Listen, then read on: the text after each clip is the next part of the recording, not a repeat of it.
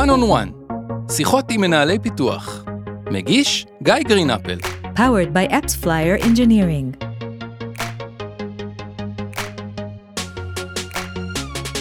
ויקי, גיא, שעה שמונה בבוקר. אה, כבר שמונה ארבעים, כבר שעה יפה. שעה יפה. לא יודע, אני עדיין עייף. אה, טוב, ברוכים הבאים לפודקאסט החדש שלנו, one on one. כיף לארח אותך. כיף להיות פה, אז אה, רגע, ויקי קלמנוביץ'? נכון? אוקיי.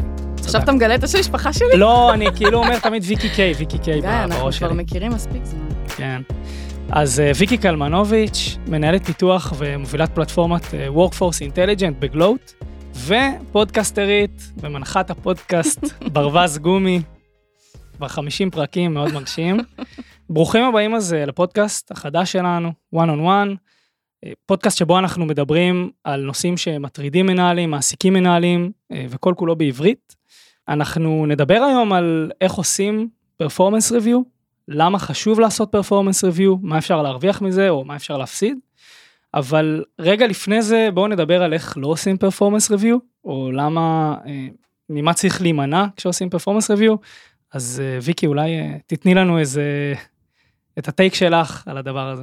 כן, אז uh, בהתחלה כש, כשחשבתי כזה על איזה סיפורים אני רוצה להביא לפרק ועל מה אני רוצה לדבר בהקשר של פרפורמנס ריוויו, כאילו כולם מדברים על, ה, על, הז, על הזמן שאתה עושה את הריוויו עצמו, על, ה, על מה קורה בתוך הריוויו, בין הריוויואר לריוויואי, אבל בתכלס, גם מה שקורה לפני ואחרי הוא סופר סופר חשוב, ואנחנו בטח נדבר על זה מלא היום. אז, אז בגדול, אה, מה שאני מגיעה איתו לפרפורמנס ריוויו, ובכלל, כאילו כל התהליך שקורה לפ, לפני זה, זה שאני רוצה לעזור לאנשים שלי לגדול. ומרוב שאני רוצה לעזור לאנשים שלי לגדול, אז היו כל מיני מקרים שבהם פספסתי, ולא שמתי לב באמת שהדברים שאני חשבתי ש... שבהם, כאילו, האנשים צריכים לגדול, זה הדברים שכאילו הם התלכדו עם אה, רשימת הרצונות וה... וה... החלומות לגדילה של האנשים שלי. אז, אה, אז, אז בגדול, היה איזשהו פרפורמנס ריוויו אחד שהעברתי לאחד המפתחים שלי, והוא היה מאוד מאוד מוצלח, כאילו, בכלל, היה לי קשר מאוד מאוד טוב עם המפתח הזה, כאילו, חשבתי שאנחנו רואים איי באיי, איי טו איי בהרבה דברים. ואז כשהגעתי לפרפורמנס ריוויו, הפרפורמנס ריוויו היה מאוד מאוד מוצלח, וכזה דיברנו על יעדים ודברים שכאילו, אנחנו רוצים אה, כזה, כל אחד הביא את הצד שלו, ואז ניסינו לראות שאנחנו באמת לא מופתעים תוך כדי הפרפורמנס ריוויו. מהמם. אבל אז הייתי מאוד מופתעת אחרי ה performance review, כי, כי כשהוא, הוא, הוא כמובן אה, עזב. אה, אחרי כמה, חוד, אחרי כמה חודשים מאוד מאוד מועטים, וזה משהו שאני אני בשוק. ציפיתי, אני גם הייתי בשוק, אוקיי, רגע, מה זה אומר הוא עזב אחרי ה performance review שהיה מצוין? שזה בדיוק העניין, שאני חשבתי שכאילו, שהעברנו את כל הדברים שהיינו צריכים להעביר, ודיברנו את הדברים בצורה מאוד מאוד שקופה ו- ופתוחה, ואני פספסתי כל מיני דברים קטנים שב hindsight, כאילו כן יכולתי לשים עליהם את האצבע, אבל כאילו מרוב שכזה, אולי אפילו העדפתי לא לראות, אולי העדפתי כזה לשים את הדגש על, על דברים אחרים כדי באמת לראות אותו מתפתח וצומח בתוך החברה. אה, שהעדפתי להתעלם, כאילו, מכל שאר הדברים. אז זה נגיד משהו שאני מאוד מאוד לא, לא, לא, מקפידה לא לעשות יותר. זאת אומרת, ממש כאילו, כשאני בונה את היעדים בפרפורמנס ריוויו לאנשים לשנה הקרובה, אז, אז שזה גם כאילו, זה עניין שצריך לדבר עליו. אבל... נדבר, אה, נדבר על כן. זה. אז, אז כשאני בונה את היעדים, אני בעצם לא בונה אותם לפי מה שאני חושבת שהבנייה האופטימלית ביותר לבן אדם הזה, אלא אני ממש ממש משתדלת להוציא ממנו בכל השנה שלפני את כל המידע לגבי מה עושה לו באמת טוב, ובאמת מה הפשן שלו, ובאמת מה, מה כואב לו. ולא מנסה להקטין את הכאבים בראש שלי, של כזה, טוב, בסדר, אם אני אתן לו את זה, אז הכאב אולי יקטן. הכאב לא יקטן, כאילו, הכאבים כשהם שם, אז צריך לתת להם את המקום ואת המשקל. אם אני מנסה לזקק את מה שאת אומרת, זה איזשהו כלי שאנחנו צריכים ללמוד למנף אותו, וכשאנחנו לא עושים את זה, אז זה יכול, אה, יש לזה תוצאות, אה, לפעמים פחות טובות. כן, לגמרי, וזה כלי, בעיניי, הוא כלי משלים ל... לכל מה שאנחנו עושים במהלך השנה, בין אם זה one on one קבועים, בין אם זה ממש כאילו לדאוג לתהליכים שיובילו באמת לשקיפות, פידבקים מיידיים על כל מיני דברים שקורים. מגניב. אז זה, אם אני מבין נכון, זה הרגע שהבנת שאת אה, מנהלת גרועה, במרכאות, ורגע שגדלת ממנו. אה, מגניב. בואי נדבר רגע על למה אנחנו בכלל עושים פרפורמנס ריוויו. כאילו, מה, מה זה נותן לנו, מה זה נותן לעובדים, מה זה נותן לארגון. אז אני רוצה באמת להתחיל כאילו מאיך היו פעם עושים פרפורמנס ריוויו, אני חושבת, כי איך היו עושים פעם, או עדיין עושים בת... בתעשיות מסורתיות, כן. אה, אני חושבת שה... כאילו, אתה חייב איזושהי שיטה ש... שעוזרת לך למדוד את האנשים שלך בהינתן כל הקבוצה, כאילו למדוד אותם אחד על, על יד השני כזה. אז אתה חייב איזשהו תהליך. ואז התהליכים שאני מכירה שהיו קיימים כאילו בכל מיני תעשיות מסורתיות וגם צבא לפעמים, אה, זה תהליכים כאלה של, אוקיי, ניתן כזה מיליון שאלות, ואז אתה תענה על זה, ואז אתה תגיע לאיזושהי שיחה... מיליון עם... שאלות ל... מיליון שאלות לעובד. לכל אחד מהצדדים. אוקיי. ואז אתה תגיע לשיחה ואתם תדברו על המיליון שאלות האלה, והמיליון שאלות האלה זה כאילו אתה באותו רגע צריך להתחיל לחשוב על התשובות שלהן. עכשיו, זה לא נותן שום דבר, כאילו מה אם באותו היום הגעתי קצת מבואסת, ואז אני כזה אענה על זה בצורה מסוימת, או יום אחרי זה אני ממש ממש שמחה, אז אני אענה על זה בצורה מסוימת.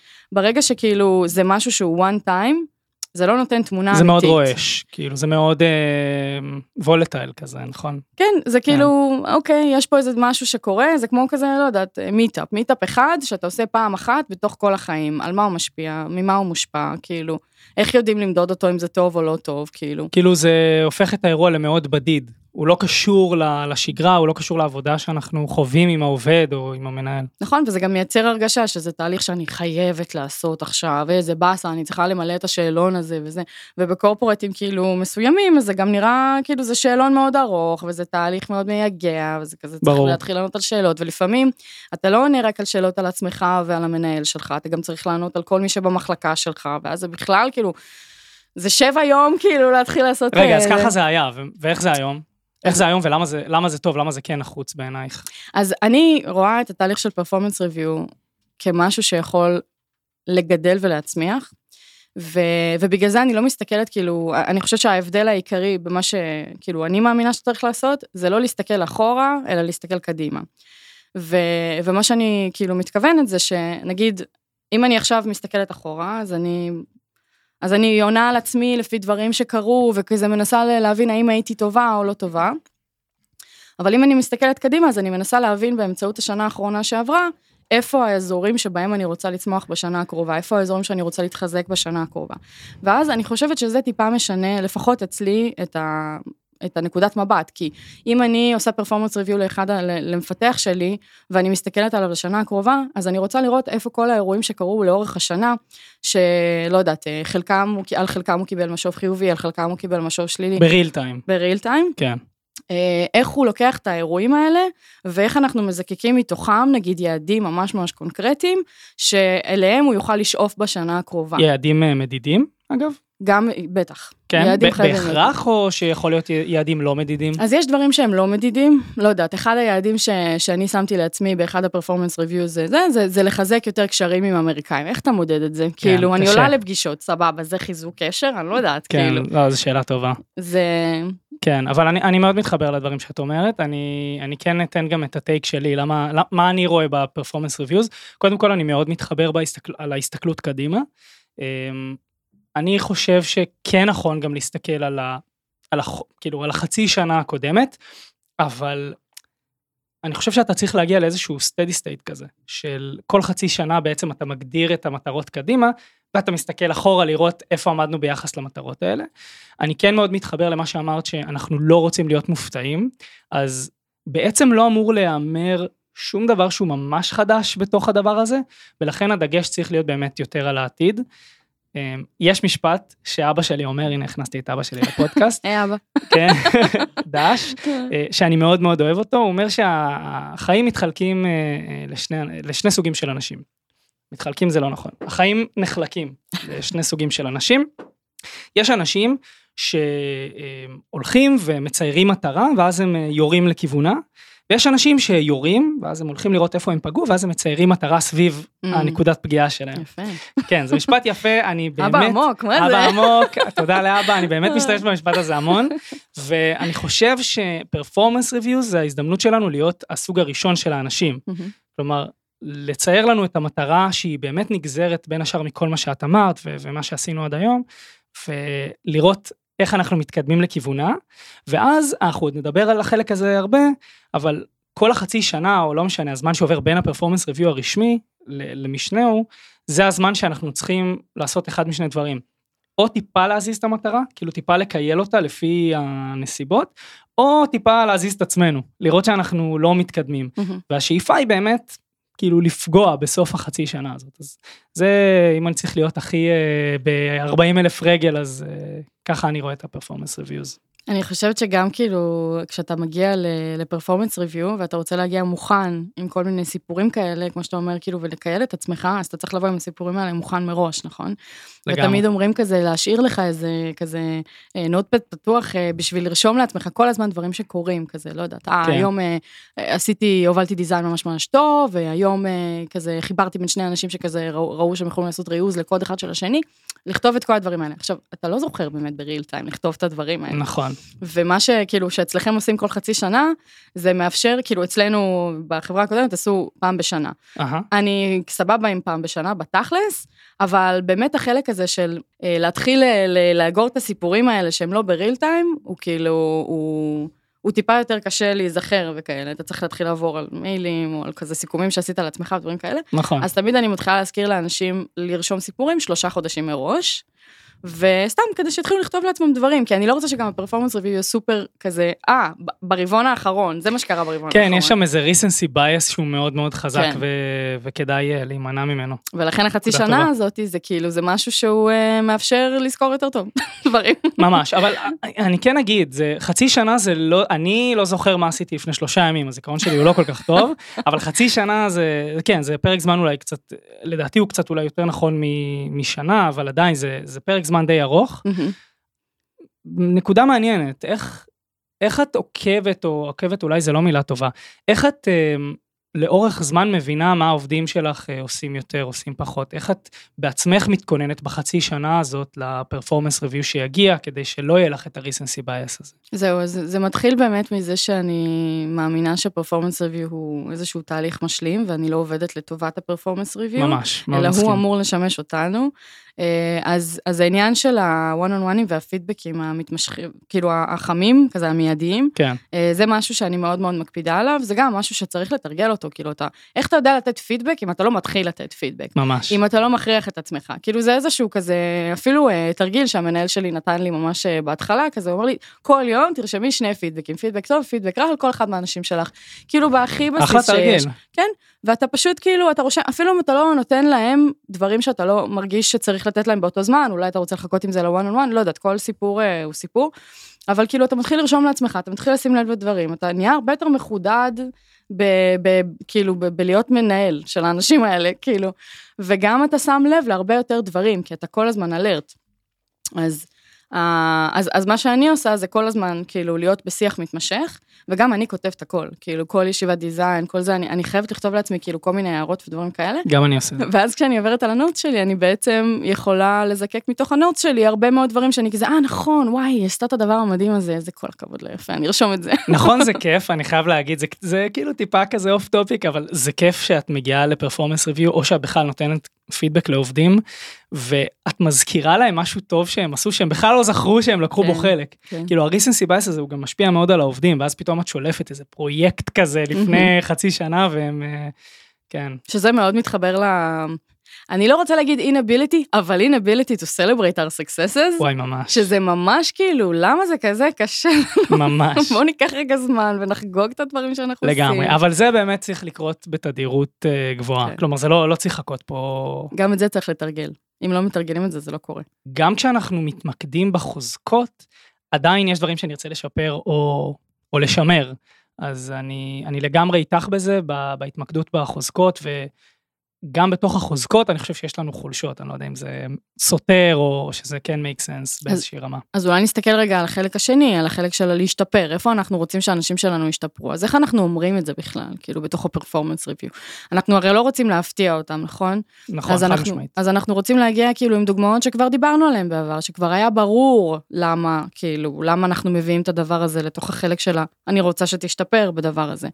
נגיד אם יש לי בן אדם שמאוד מאוד רוצה לרתום אחריו אנשים ולהוביל ודברים כאלה ולא מצליח, אז, אה, אז זה משהו שכנראה שאני והוא נעבוד עליו לאורך השנה, ואז כשנגיע לפרפורמנס ריוויו אז אני אגיד אוקיי, תראה, היה פה כמה דוגמאות לדברים מסוימים שכבר ראינו בעבר, אה, ואני רוצה שהשנה אנחנו ניקח את הדוגמאות האלה, ואנחנו פשוט בכל פגישה נעשה א', ב', ג', בשביל אה, להצליח לרתום בן אדם, או בשביל בוא נקבע את הפגישה הזאת עם הבן אדם הזה, כדי שהוא יכיר אותך טיפה יותר אישית, או בוא נעשה את הדבר הזה. אז ממש את מדברת על זה ש performance review, הוא מייצר לך action items, Mm-hmm. ואת בונה תוכנית, וזה בעצם כבר מאוד מאוד מתחבר לכל נושא, אני לא יודע איך קוראים לזה אצלכם, CDP, IDP, Career Development Plan או Individual Development Plan, בעצם התוכנית פיתוח האישית שהיא, אני מאוד מתחבר לזה, היא מאוד מושתתת על Mhm. ה performance review ועל המטרות שאתם מגדירים, ואז יש לכם את ה session ים האלה, נכון? של על מה שאתם רוצים לעבוד עליו יחד בעצם. בגדול, כאילו, אני חושבת שכל האותיות האלה זה משהו שהוא עבור, כאילו, בחברות יותר גדולות.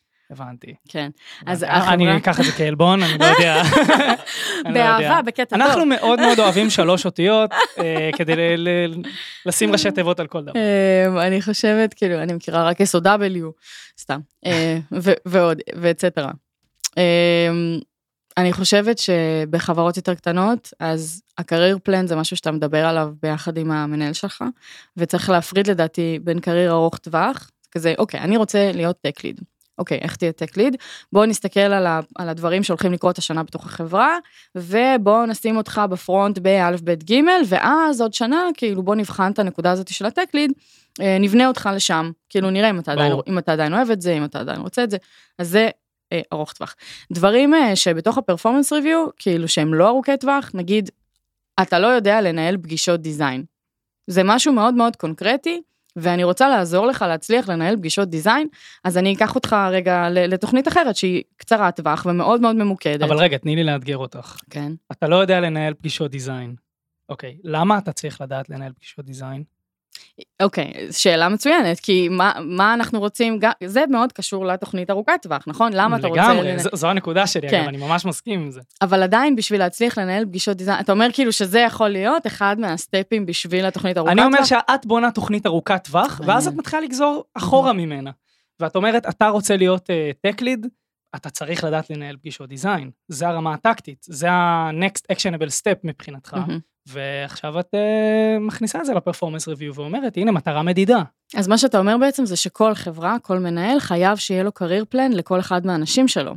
בעיניי כן, זה משהו שהוא, אני לא בטוחה שהוא ב mindset של הרבה מנהלים. אני לא, בטוח שהוא לא. כן, אני לא בטוחה שהוא ב mindset של הרבה חברות אפילו. אני חושבת שזה משהו שכאילו מוסיף לך, מוסיף לך עוד complexity level. כאילו, אני עכשיו uh, צריכה לעשות performance review, זה גם ככה תהליך של אוקיי, it's taking its toll on me, זה לוקח לי הרבה זמן, זה לוקח לי הרבה משאבים. עכשיו אני גם צריכה להתחיל לחשב career plans לכל בן אדם, ולחשוב על ה milestone ים וזה. זה ייקח לי עכשיו אה, שבועות לעשות את הדבר הזה. זה לא פשוט. זה מאוד מסכים. חשוב, אבל כאילו זה גם צריך להיות מגובה ב-HR ארגוני שכאילו יודע איך לעזור לך לבנות את הדבר הזה, שלא תהיה שם לבד. אחת המטרות של מנהל היא להגדיל את ה retention של העובדים שלו. ובעיניי ה retention, ה retention הזה מושתת על כמה pillar ים כאלה. אחד ה pillar ים זה ה-growth שהעובד חווה. אז מנהל שלא מתמקד בחלק הזה של growth ומשלב את זה בתוך ה-career plan, הוא פשוט לא ממקסם, הוא לא מאפטם את היכולת שלו לייצר retention עבור העובדים, לפחות ככה אני רואה את זה. חוץ מזה יש לך, לא יודע, גם נגיד אה, משמעות ו impact ועוד כל מיני דברים, אבל כאילו הגדילה של המפתח או המפתחת זה חלק מאוד מאוד משמעותי ברצון של העובד להישאר. משהו שגיליתי מאז שאני בגלואט, זה בעצם אחד המוצרים, אה, הוא אמור לעזור לעובדים לראות יותר בשקיפות את תמונת התפקידים הפתוחים ואיזה skills הם צריכים בשביל לעבור לכל מיני תפקידים. בתוך הארגון. בתוך הארגון. מגניב. כי מה, מה הבעיה שאני לא, לא ידעתי כאילו לפני זה, ויש ממש מספרים כאילו ומחקרים שמגבים אותה, אנשים רוצים להישאר בתוך ארגון, אבל ברגע שהם מרגישים תקועים ושאין להם career path, שזה מתחבר מאוד ל-career path שדיברנו ולמה זה חשוב, כן. כשאין להם career path, אז הם פשוט יעדיפו לעזוב את הארגון. כשיש לך המון הזדמנויות שכן יקדמו אותך בתוך הארגון, הם פשוט לא מודעים אליהן. הם לא מודעים, וגם יותר מזה, זה, אני, וואי, זה נשמע מרתק, כן? הלוואי שהיינו משתמשים בזה, אני חושב שזה חסר בכל ארגון. כן. יותר מזה, אני רוצה להגיד שלפעמים יש תפקידים פתוחים, ואתה לא בהכרח אה, מתאים אליהם בול, אבל זה יכול לאפשר לך באמת אה, לייצר איזשהו path כזה ו- ולגדול או ללמוד mm-hmm. כדי להתאים לשם. כאילו יכול להיות שהיום, לא יודע, נניח שיש איזשהו תפקיד אחר uh, בתוך אפספלייר uh, שאני מאוד הייתי שמח לעשות, אבל חסר לי x, y ו-z ואני לא יודע את זה. Mm-hmm. אז האמת שזה אחלה, אחלה של דבר. זה קצת כאילו, כן, קצת מחבר לפרפורמנס ריוויו, נגיד, אני דיברתי עם מפתח שלי לפני כמה ימים, אה, מפתח שלי לשעבר, אה, שאמר לי כזה, שמעי, אני השנה רוצה לעבוד על א', ב', ג', כאילו, זה משהו שמעניין אותי ולא יצא לי להתעסק איתו לפני זה. אז כזה, אז, אז ביקשתי מהמנהל החדש שלי אה, ל, לבנות לי, כאילו, לשלוח אותי לאינישטיבס האלה, כאילו, זה משהו שאני רוצה ממש כן. להבין האם אני אוהב את זה או לא אוהב את זה. אז כאילו, אנחנו יכולים להיות פרואקטיביים בזה, אבל כאילו, כדאי שגם המנהל יהיה on board ויבין, כאילו, מתוך המילים, כזה, מה ה passion של האנשים, כי לפעמים לא יבואו בביטחון ויגידו, אוקיי, אני עכשיו רוצה לעזוב את כל מה שאני עושה, שאני ה domain owner של דברים מסוימים, אני רוצה לעבוד על דברים אחרים, כי זה יפתח את ה skills שלי. לגמרי. אני רוצה שנעבור לדבר על איזשהו משהו שאותי הוא הרבה פעמים מטריד לפני performance reviews. מה קורה במצב שבו העובדת שלך עושה את מה שאת מצפה ממנה, או את מה שהמציאות של הארגון בעצם מאפשרת לה ומכתיבה לה במובן מסוים לעשות, אבל מבח... בעצם מבחינתה היא עושה את מה שמצופה ממנה, וכשאת מגיעה ל... לעשות לה פרפורמנס ריוויו, מה שעובר לך בראש זה שהיא לא שם, כלומר שהיא לא איפה שהיית רוצה שהיא תהיה, שהיא לא עושה בדיוק את מה שאת רוצה, ואז אנחנו גם נכנסים באמת למקום של קצת אלמנט ההפתעה, אבל זה אלמנט ההפתעה שהוא מגיע בנסיבות יותר מורכבות, כי היא בטוחה שהיא עושה את מה שמצופה ממנה. מה, מה, עושים בסיטואציה כזאת? איך נמנעים מסיטואציה כזאת? זהו, אז אני חושבת שזה עניין של לקיחת אחריות גם כמנהלת לאורך השנה. כאילו זה, אני לא רוצה להיות מופתעת בפרפורמנס ריוויו, אני כאילו, יכול להיות שאני אהיה מופתעת ב performance review, כי אני אעבד את הדברים, ואז כזה יהיה לי יוריקה פתאום כמה זמן אחרי זה של כזה שיט, כאילו, וואי, בשנה הזאת יכולתי לעשות ככה וככה וככה, ולא עשיתי את זה, כאילו. ו- ולקחת על זה אחריות כמנהלת, ולנסות לראות איפה אני גם עובדת על עצמי, תוך כדי בסיטואציות דומות. למשל, אה, היה לנו איזשהו, אה, אה, היה איזשהו, אני מאוד לא אוהבת micro-management, אבל אני חושבת שגם הצד השני של זה, שגיליתי היום שנקרא macro-management, אמ, מעולם הכלכלה. אז תודה על זה. אה, אז, אז גם macro-management אה, הוא פחות חיובי בעיניי. כי נגיד היו לי מקרים שבהם אני רוצה מאוד לתת לאנשים שלי חופש, ולתת להם לחלום, ולתת להם כאילו באמת לעשות את הדברים ש... שמניעים אותם ולתת ל passions שלהם כאילו את כל המקום שאפשר. נשמע כמו חלום של כל מנהל. נכון, ו... ולפעמים זה לא הדבר הכי נכון שאפשר לעשות, למשל... זה נשמע לי כמו דלאפ, אני לא יודע. זה הדלאפ שלך? זה הדלאפ שלי. אוקיי. דלאפ, דעה לא פופולרית. אז, אה, אז למשל היה איזשהו מקרה שהיינו צריכים לעשות, אתה מכיר את זה ש, שמפתחים מגיעים למערכת ואומרים, מה זה הקוד החרא הזה, צריך לכתוב הכל מחדש. ואז הם עושים git blame ומגלים שהם כתבו את זה, או מקרה אחר? מקרה אחר. אוקיי. Okay. אמ, אז, אז, אה, אז הקטע הזה של לכתוב הכל מחדש, לא אמרנו נזרוק את כל הקוד לפח ונכתוב הכל מחדש, אבל אמרנו כן, אנחנו צריכים לחשוב על gen B, אנחנו צריכים לחשוב על איך אנחנו לוקחים את המערכת הזאת והופכים אותה למערכת הרבה יותר robust, הרבה יותר stable, שהיא לא הייתה stable, הרבה יותר גם עומדת ב scale חדש פתאום, שכאילו נכנס לנו משום מקום והיינו צריכים לתמוך בו. ברור. ואמרנו כן, נלך לאיזשהו תהליך של design מעמיק. ו... ולפעמים דיזיין מעמיק יכול מאוד להתפזר, ובגלל שאני ממש רציתי לתת את החופש לאנשים, אז אמרתי, אוקיי, אני אתן להם לקחת את זה לאיזה כיוון שהם רוצים, ואחר כך כאילו נראה איך אנחנו מתקדמים עם זה.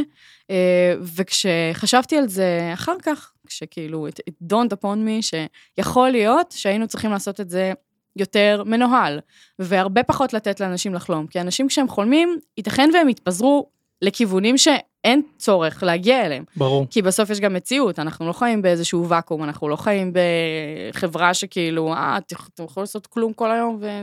כן, יש דליברי, יש לקוחות כן, וכולי. כן. אבל מה, מה קרה אז פה? כמה זמן בעצם הם התנהלו לפי החלום הזה ש, שתיארת ועשו דיזיין ונכנסו לתוך הדבר הזה בלי ש... נקרא לזה בלי שזה היה מנוהל במרכאות. אז העניין הוא שזה כאילו כן היה מנוהל, אבל אצלם זה לא היה מנוהל. אצלם זה כאילו, אוקיי, אנחנו עכשיו כותבים דיזיין.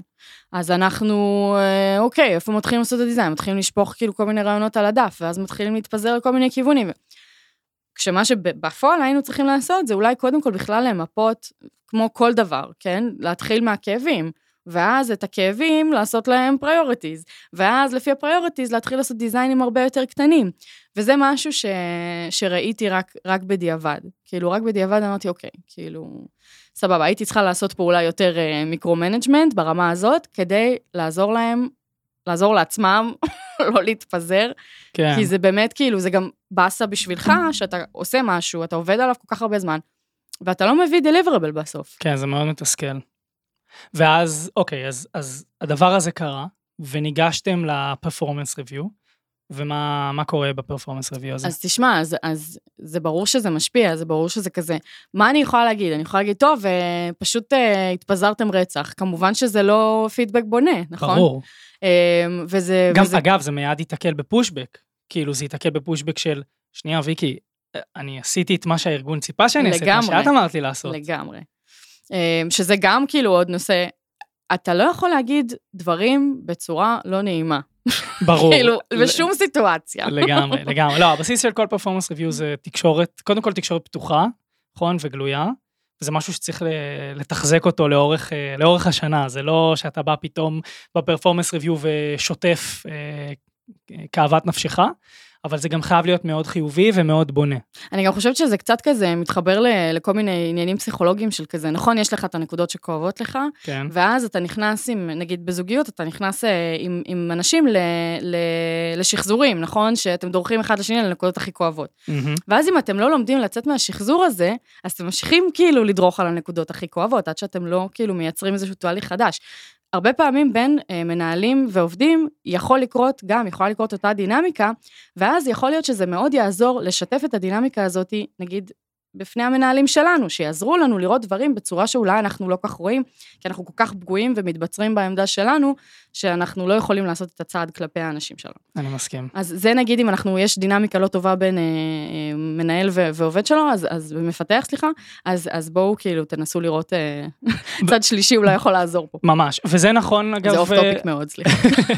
כן, זה ה-60 שניות על אה, פסיכולוגיה בין מנהלים ועובדים, אבל זה נכון גם, אני חושב, לא רק ב performance reviews, כן? נכון, זה נכון. ב-one on one, אם זה. בשגרה, לגמרי. אני, אני גם, אני אעיד באופן אישי שאחד הדברים שאני הכי למדתי בשנה האחרונה, או בשנה וחצי האחרונות שלי בתור מפתח, זה איך להיות פחות אה, רגשי, או להיכנס לסיטואציות הרבה יותר אה, שקול וקר ולנתח אותם באופן קר, כמובן עם לתת תחושת אמפתיה לצד השני, אבל מאוד לא להיכנס למקום של מגננה, מאוד לא להיכנס למקומות האלה, כי זה פשוט אף פעם לא מגיע למחוזות טובים. נכון, אבל זה תהליך מאוד בוגר, שאתה ידעת לעשות עם עצמך ולהבין, עם אה, המנהלים שלי. כן. זה, זה מאוד, כאילו, זה מאוד התחבר לי למה שאת אמרת. כי כאילו, לדעת שאנחנו במגננה, וואלה, זה מתקדם. כאילו, לא פשוט אה, כן, להגיע כן. למסקנה הזאת. לגמרי. רגע, אז אני, אני כן מחזיר אותנו לשנייה. אז, אז הפרפורמנס ריוויו במקום ש, שעובדת שלך או עובד שלך פעלו בעצם בהינתן מה שהארגון ציפה מהם, ואז את מגיעה ל performance כזה, ו, ומה את עושה? איך, איך את תוקפת אותו? אז קודם כל, אני לוקחת אחריות על הדברים שלי, אבל אני כן, נגיד ב- בסיטואציה כזאת, אני כן, כאילו, כמו שאני מבקשת מה- מה- מהמפתחים שלי לאתגר תמיד את ה product, למה אנחנו עושים את הדברים שאנחנו עושים, למה זה הכי חשוב עכשיו, אז שיאתגרו גם אותי. כאילו, אני לפעמים מחזיקה הרבה מאוד קונטקסט, ולפעמים אני לא יכולה לדעת את כל הדברים, כאילו, או לפעמים אני לא זוכרת, או לפעמים כאילו, אני צריכה להחזיק פתאום דברים שהם יותר בהיי פריוריטי ודברים כאלה. אז, אז שיעזרו לי.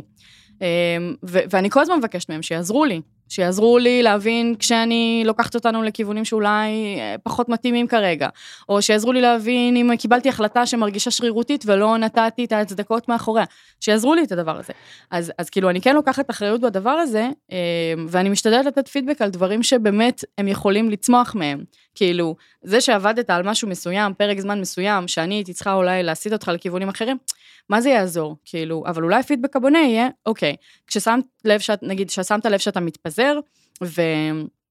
ואתה, ואתה כאילו לא מגיע למה שאתה, למה ש... לתוצאה שאתה מצפה לה, אז, אז יכולת לבוא אליי. אני מבקשת שכאילו פעם הבאה, תראה, אולי אני יכולה לעזור לך, אולי אני יכולה לפקס אותך בנקודה מסוימת. בעיניי זו דוגמה מדהימה. באמת, זו דוגמה כל כך טובה, כי זו סיטואציה שלדעתי הרבה מאוד מנהלים נתקלים בה, ו... ואני חושב שזה דורש גדלות מאוד משמעותית מהצד של המנהל, לבוא וא', לקחת פה את האחריות, להגיד, שמע, אני הייתי צריך או אני הייתי צריכה לכוון אותך יותר טוב, או נגיד, אגב, אני חוויתי מקרה דומה גם עם אה, עובדת שלי, אה, ובדיעבד המנהלת שלי עזרה לי להבין שזה היה צריך להיות הרבה יותר מנוהל, הרבה יותר במיקרו, והיום אנחנו למדנו מזה. כלומר, מהמם. היום אנחנו ממש תוחמים את תהליך הדיזיין. מראש אנחנו מגדירים תהליך הדיזיין, נגיד נותנים לו ספרינט, מה שהשגנו שם, השגנו שם, ואלא אם כן יש מקרה חריג, אנחנו מתקדמים ל- להתחיל לממש. אז זה, אני מאוד מתחבר. והדבר השני שאני רוצה להגיד פה זה שכן, יש פה ניתוח מאוד חד של הסיטואציה, כי את מסתכלת על מה שקרה, ואת אומרת איך עדיין העובד יכול ללמוד מזה. מהמם. כאילו, הוא לא לומד מזה שהוא בהכרח התפזר, או למה, למה לא סגרת את הדיזיין מהר יותר, אלא הוא לומד מזה שלפעמים אפשר לאתגר את המנהל. לפעמים צריך לעצור רגע ולחשוב, אתה לא יכול לפעול רק מתוך אינרציה, ואתה בוודאי לא נמצא בתוך ארגונים שלא מפעילים שיקול דעת. מהמם. כאילו, ההחלטה של המנהל היא לא חקוקה בסלע, ואני בטח לא הבן אדם הכי חכם בחדר, ותמיד אפשר לשאול שאלות. אז אני מאוד מאוד אה, התחברתי לדוגמה. אני רוצה להוסיף נקודה פה, שהרבה מאוד מפתחים, כאילו, מה זה הרבה מאוד? אין לי מספרים, אבל אני מרגישה שהרבה מפתחים מגיעים פגועים מאיזושהי מערכת יחסים עם מנהל לאורך הקריירה שלהם. וואי, ממש. ואז כשאתה מגיע פגוע, אז אתה, יש לך גם כל מיני מגננות, ואתה לפעמים מרגיש לבד. ואז לי ממש חשוב, כן שיהיה את השיח הזה כל הזמן של תבואו אליי, תבואו אליי, תבואו אליי, ולו רק בשביל לבנות איזושהי מערכת יחסים שבה לא ירגישו שהם לבד, שאני לא פה ככוח, כאילו, "אה, עכשיו אתם תעשו מה שאני אומרת לכם. ברור, אבל מאיפה זה מגיע? זה מגיע ממקום, כנראה, אני, אני מנתח אותך פה, זה עוד 60 תודה, שניות, גיא. כן? אבל זה, שוב, אני יודע, כי גם אצלי זה ככה. הרבה פעמים אנחנו מסתכלים על מנהלים שלנו לאורך הדרך, ואנחנו לומדים המון דברים שכדאי לעשות, ואנחנו לומדים גם המון דברים שלא כדאי לעשות. מהמם. כי אנחנו זוכרים תחושות שחווינו, ואז אנחנו מנתחים ואומרים, רגע, אני שם הרגשתי לבד, מהמם. אני לא רוצה שהעובד שלי ירגיש את זה, אני נכון. רוצה שהוא יחווה את הליווי הזה, ושהוא ירגיש גם מאוד פתוח לבוא אליי תמיד. אז שוב, יש פה גם את האלמנט של כשהוא בא אליי, אני רוצה לעודד את זה. אז מהמם. כאילו, תודה שאתה נותן לי פידבק, תודה שאתה מאתגר אותי, זה מעולה, ואז פותחים שיחה. אז מהמם. כן, זה קצת off topic, אבל... אה, זה אבל גם- מדויק מאוד. תודה.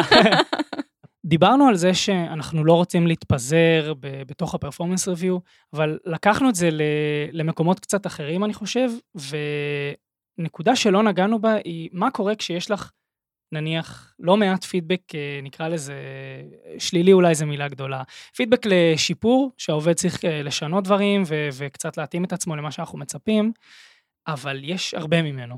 יש לך, לא יודע, חמש, שבע נקודות שאת חושבת עליהן, ברור שהעובד ילך לאיבוד במק... במקום כזה, הוא לא ידע במה להתמקד, אז מעניין אותי להבין מה את עושה בסיטואציה כזאת. את בוחרת את השניים או שלושה דברים הכי משמעותיים, את כן מציינת את הכל, אבל אומרת בוא נתמקד על חלק, איך, איך את עושה את זה כדי שהעובד גם לא יצא בתחוש... לא להוציא לו את הרוח מהמפרשים. בגדול, אה, לא להוציא את הרוח מהמפרשים זה קונספט מאוד מאוד חשוב בעיניי, ולכן גם בשיחות פידבק וגם בוואן און וואנים וגם בפרפורמנס ריוויו, זה תמיד יהיה סביב אה, איך אני לא עושה נזק לאנשים שלי. ונגיד בסיטואציה כזאת שיש לי הרבה מאוד פידבק לתת, שגם ניתן ולא אמור להפתיע אף אחד בפרפורמנס ריוויו, אני עדיין אבחר לתת מספר יחסית קטן, אה, בשביל לחבר את זה לא- לאיזה יעדים אני רוצה לתת למפתח הזה לאורך השנה. זאת אומרת, אני עדיין רוצה שה-growth plan, כאילו, לא תכלול את כל הדברים, כאילו, בסוף אתה לא יכול אה, להשתפר בהכל.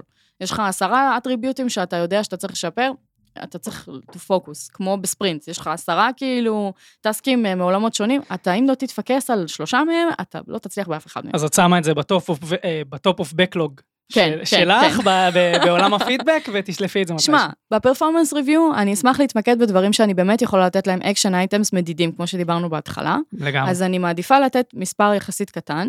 אני כן אשמור לעצמי את השבעה הנוספים מתוך העשרה, בשביל לעבוד עליהם לאורך השנה, בלי קשר ל performance review. אני כן רוצה לעבוד עם הבן אדם על כל מיני דברים. יכול להיות שכל השבעה דברים שלא נכניס לפרפורמנס גולס, לפרפורמנס ריוויוס גולס, הם דברים שהם מזיקים באיזושהי צורה לצוות, מזיקים למפתח עצמו. אני כן ארצה לעבוד על זה איתו. אבל אולי זה לא יהיה חלק מה... או, זה לא יהיה הכי חשוב מבין כל הדברים. לגמרי. פוקוס גם פה כאילו מאוד מאוד חשוב. כן, מתחבר. אנחנו מגיעים אז אה, לקראת סוף ה-one on one שלנו. אה, כן, כן, זה עצוב, אה, הפקקים פה, אני רואה מחוץ לחלון כבר גועשים. זה זמן מעולה לדבר על ה action items שלנו, ועל ה-open issues, שאנחנו נשארים אחרי הפרק הזה. אז אני אתחיל. action item ראשון שאני לוקח מהשיחה שלנו, מהוואן און וואן, זה לתרגל מתן של פידבק.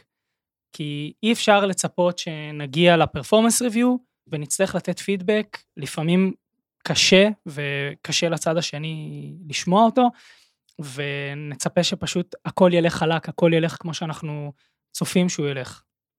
אני חושבת שאקשן אייטם שהוא מאוד מאוד חשוב, בעיקר למנהלים, זה להסתכל על המערכות יחסים שאתם מפתחים עם המפתחים שלכם, ואם יש משהו שלא עובד, תביאו אולי צד שלישי, תשקלו להביא צד שלישי לתוך הסיפור הזה, ולעשות שיחה שלא קשורה, זה לא חייב להיות מנהל ישיר בתוך מקום העבודה, זה יכול להיות חבר שיש לו הרבה ניסיון, זה יכול להיות מישהו שיכול פשוט לעזור לכם להבין איפה הנקודות, כאילו, הבאמת אמיתיות, כי אולי אנחנו יודעים להתמקד בדברים מסוימים ולא, ולא בדברים שבאמת צריך.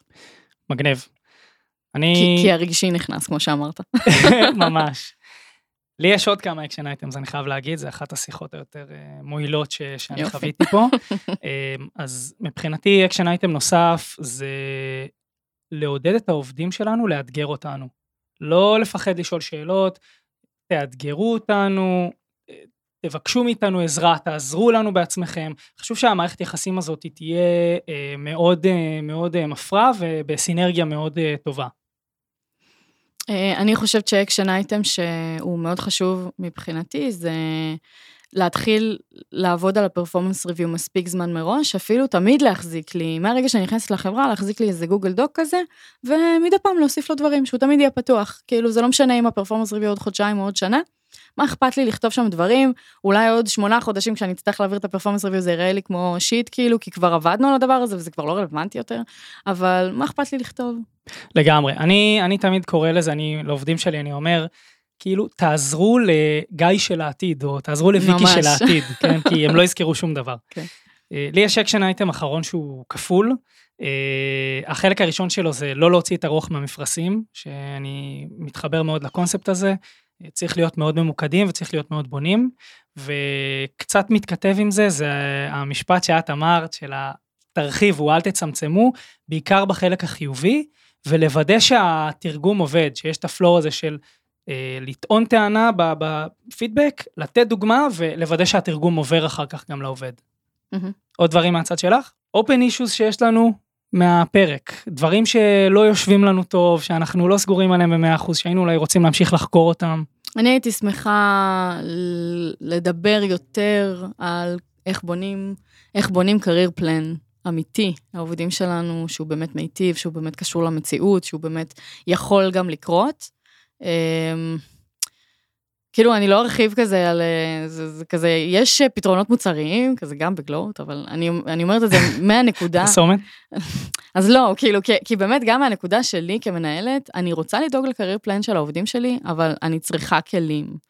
אני צריכה שייתנו לי כלים, אני צריכה שיעזרו לי להבין איך בונים career plan, כמו שאתה אומר, כאילו איך בונים את המיילסטונים, את כל הדברים האלה, איך מחברים את זה ל vision של החברה. אז בכלל, כל העניין הזה של career plan זה משהו שאצלי הוא לא יושב הכי טוב, ואני מנסה עם הכלים שיש לי. מגניב. לא, אני, אני, לג... אני לגמרי מתחבר לזה, זה באמת דבר שהוא לא פשוט, והוא דורש את הליווי של כל, ה... נכון. של כל הסובבים, ואולי גם של אה, כלים אוטומטיים. open issue מהצד שלי, אה, הוא דווקא מתקשר לדלאפ שלך.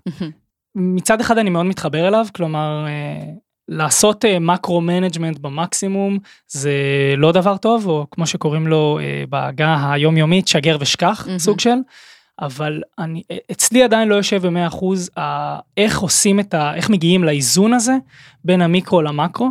כמובן שזה גם מאוד משתנה בין סוג העובד, כמה זמן הוא בחברה, מה רמת הניסיון שלו בחברה ובאופן כללי, ובעיניי זו סוגיה מאוד מאוד רגישה שצריך לקייל אותה כל הזמן ואולי גם להיעזר בצד שלישי בשביל זה.